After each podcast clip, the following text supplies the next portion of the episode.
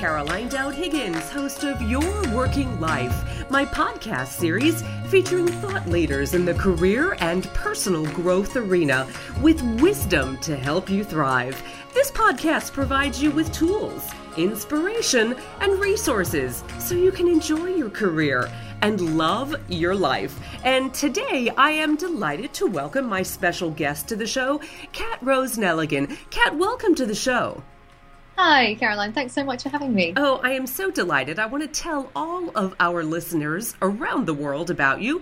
Kat Rose Nelligan helps creative introverts show their work and get the exposure they deserve.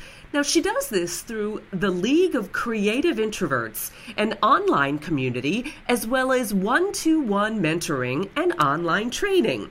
Her aim is to help all of her clients do what they love and realize their dreams. Kat, you're a woman after my own heart, while honoring their personality type and preferences. And currently, she is researching the links between personality types and creativity and how we can use our self knowledge to become more confident and get our work seen, shared, and sold. Brilliant. Okay, so Kat, bring me back to the beginning. How did you first get interested in personality? Because I too am fascinated by personality and I look at it through the lens of the Myers Briggs type indicator. Tell me about you. Well, it's exactly the same for me, but this is a fairly recent discovery for me. Um, I was called a quiet, shy kid all my life, uh, I guess until I started to. I made some friends at university who were all extroverts. And at the time, I didn't really know still what an introvert or an extrovert was. Uh, but I did start talking to people um, a little bit later when I um, started working that I had this thing where I would be fine for the first hour or so. You know, I could go to these networking events, and even though they weren't very enjoyable, I would be fine for that first, you know, hour, maybe two hours max. Yeah. Then I would just feel super drained and would have to go. So while I had left my shyness and quietness back in my childhood, I still had this kind of social problem. And then a friend said to me as I was explaining this, Oh, that's because you're an introvert. And I thought, Well, I'm not shy. And then he explained that it's not really to do with that. It's really to do with energy and our preferences and how we process information. And that just really hit home. I think it was a bit like hearing a horoscope where you're like, oh my God, that's so me. And I just had to look into it. Uh, and I think this was a similar time to when Susan Cain's book Quiet started getting publicity. And this just really spoke to me and explained a lot, explained a lot about how I uh, was in, how I, well, responded to my workplace. Uh, I worked in an office for a few years and it was an open plan space. And while I loved the people, I just got very drained very quickly. You know, and I couldn't really work out what why. Sorry, go on. No, I didn't mean to interrupt you. I was just going to say it is an epiphany. You know, when you realize that it's not about shyness, right? It's about energy. Yeah. But keep going, keep going. Yeah, and I think just since then, um, it was just a matter of me seeing it everywhere. Once I knew, I, I, could not unknow. So everyone I was talking to, I would think, hmm, I bet they're an introvert, or I bet they're an extrovert. And it all started to kind of click. And the creatives that I was speaking to, so um, even though I realized that networking events uh, had to have a time limit on them if I was going to go to them, the creatives that I was speaking to usually were introverts as well. And I'm not saying, uh, more creatives are necessarily introverts, but it did seem to go hand in hand, at least with the ones I was speaking to, mostly illustrators, designers, stuff like that. So uh, that's when I just started to think, you know, are there more people out there like me who are trying to make it in this creative industry?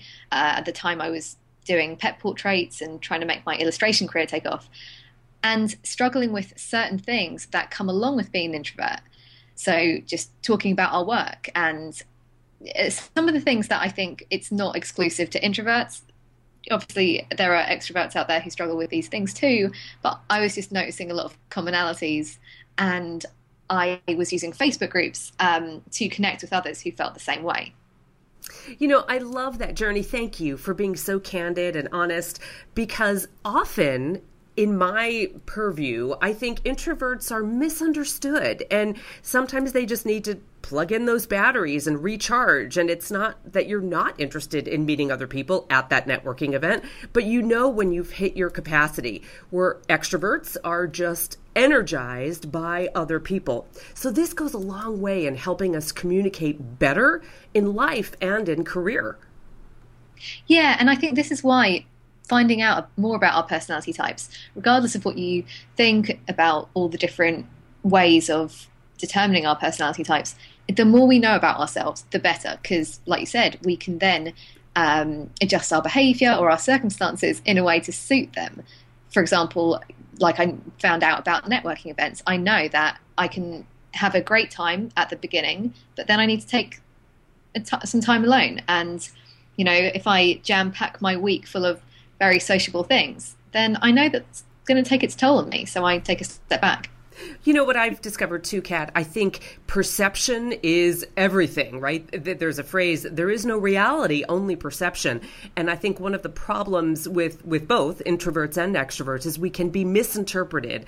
So the more clarity we have about ourselves and others around us, the better we can communicate on the same level. So true. And I think employers are I think, becoming more and more aware of this stuff. But at the same time, it's going to take ourselves to be aware of it as well. And yeah, I, I certainly know, uh, for example, I know a lot of shy extroverts. And yeah, there are so many variations within the the spectrum. Let's let's dovetail on that because you, you mentioned shy extroverts, which seems like a paradox, but it's absolutely true. How does one overcome shyness in business? Because now you're really helping people work through their personality and leverage uh, what they do well. Yeah. So whereas I, as far as I know, introversion and extroversion, because that's more to do with how our brain is wired, that's not really something we're going to change very much. However, shyness, I really think, um, as self confidence, I guess, on a sort of maybe just like a, a, different kind of way of putting it, that is something that we can definitely work on. And I think it's really, for me and with some of the people I'm working with, it's about getting to the root beliefs, which are often really hard to spot, right? It's mm-hmm. like we, we might be aware that there are these things called limiting beliefs, but if we have them it's hard to spot them because it's it's like looking at your own ear. You can't see it unless you've got a mirror. So that's when I think it comes to either working with someone or just talking to other people who are experiencing similar things and you know that's when it you start becoming more aware of these limiting beliefs we might be holding so, speaking of limiting beliefs, what about being an introvert and an entrepreneur? Because in my uh, again perception of an entrepreneur and, and i am an entrepreneur one needs to be out there pounding the pavement developing business being seen and heard and it does take a lot of en- energy. And extroverts thrive in that scenario. Introverts need a little more recharge time. So what about being an introvert entrepreneur? Yeah and i'm starting to think that this was the older model, and that definitely with a lot of those books I've read, the sort of Dale Carnegie esque stuff, mm. that we think that entrepreneurship is reserved for the more outgoing people. But I think now, because of you know social media, love it or loathe it, I do think there are a lot of things that introverts can take advantage of.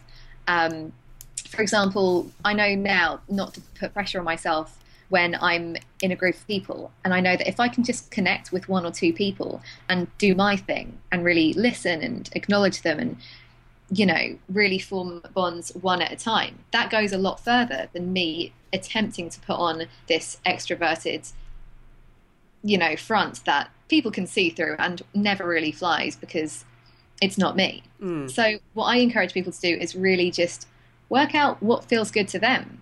And I think this is what's so great about the kind of online business world and entrepreneurship. I think there's something, maybe it's me being naive, but I really do think there's something for everyone. And as long as you can kind of play to that and show that side of yourself, there will be other people who will connect with that because it's the real you. Now, Kat, you also talk about PR and marketing strategies for those who might be shy or others who might be introverted and are entrepreneurs. So give us some tips in that arena.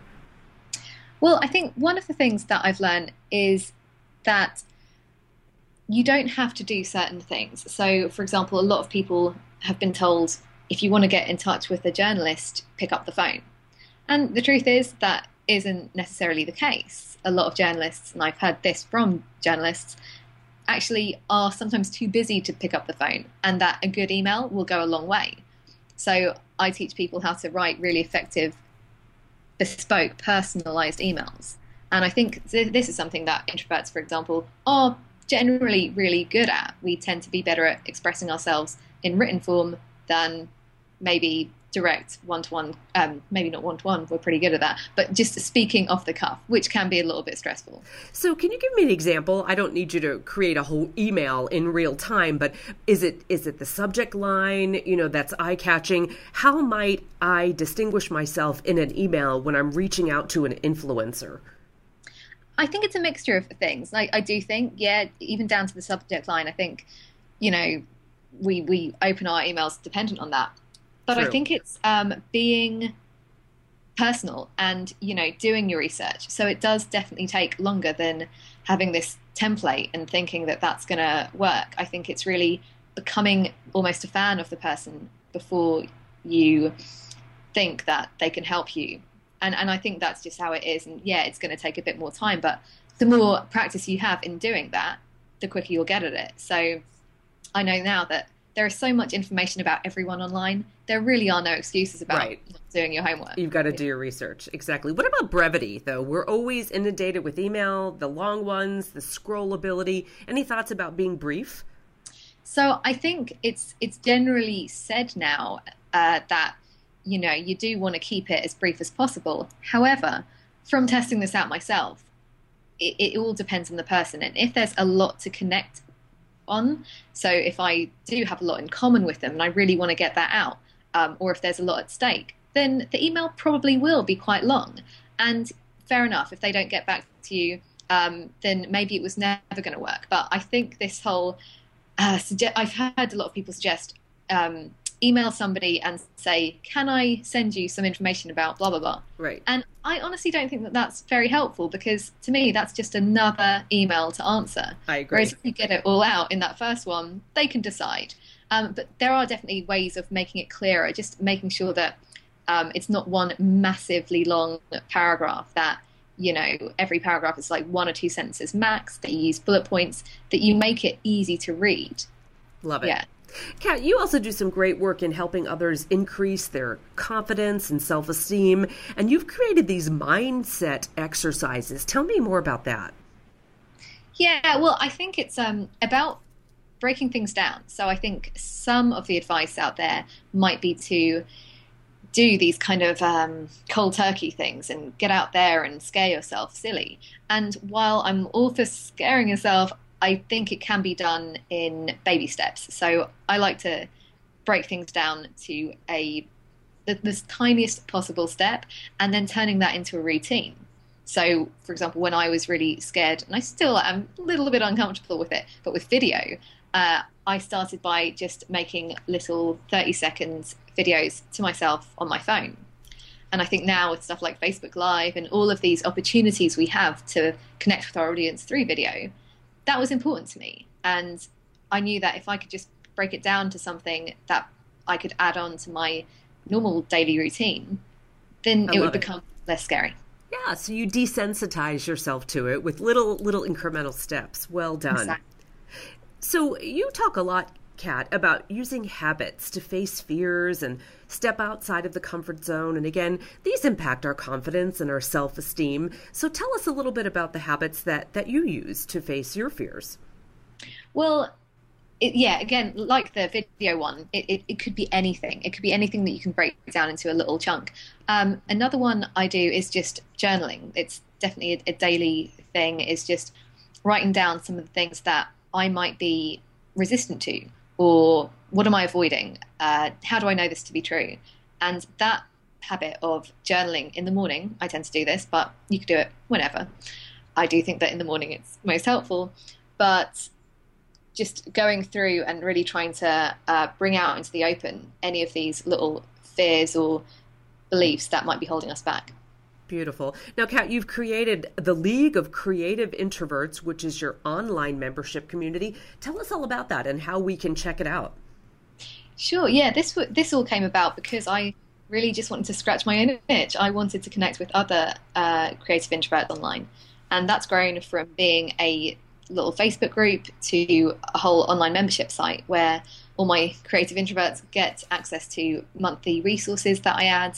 Uh, when they sign up, they get a free training um, coaching session with me, and yeah, we get accountability buddies and basically help support each other because we're all going through this stuff. And even though introverts are good at being alone, we don't want to be lonely. So yeah, beautifully put. So, Kat, how can we follow you online? I know you're active on Twitter and Facebook and in- Instagram. How about our global listeners? How can they reach out to you?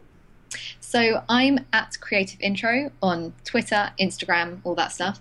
And um, my site is thecreativeintrovert.com. Brilliant. Hey, I have to ask, just for fun, since I'm an extrovert and you are an introvert, what does give you energy as an introvert? I'd be delighted to hear. Sitting at home in my uh, pajamas, uh, maybe doing a little bit of crochet, drinking hot chocolate. Ah, that's beautiful.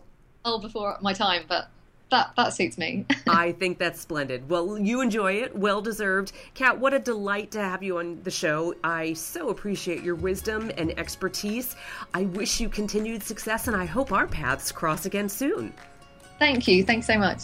Thanks, Kat. And I want to thank all of you for tuning in to Your Working Life, where my goal is to help you design your career destiny so it doesn't happen by default. The show is now available on iTunes, YouTube, Podbean, and Stitcher.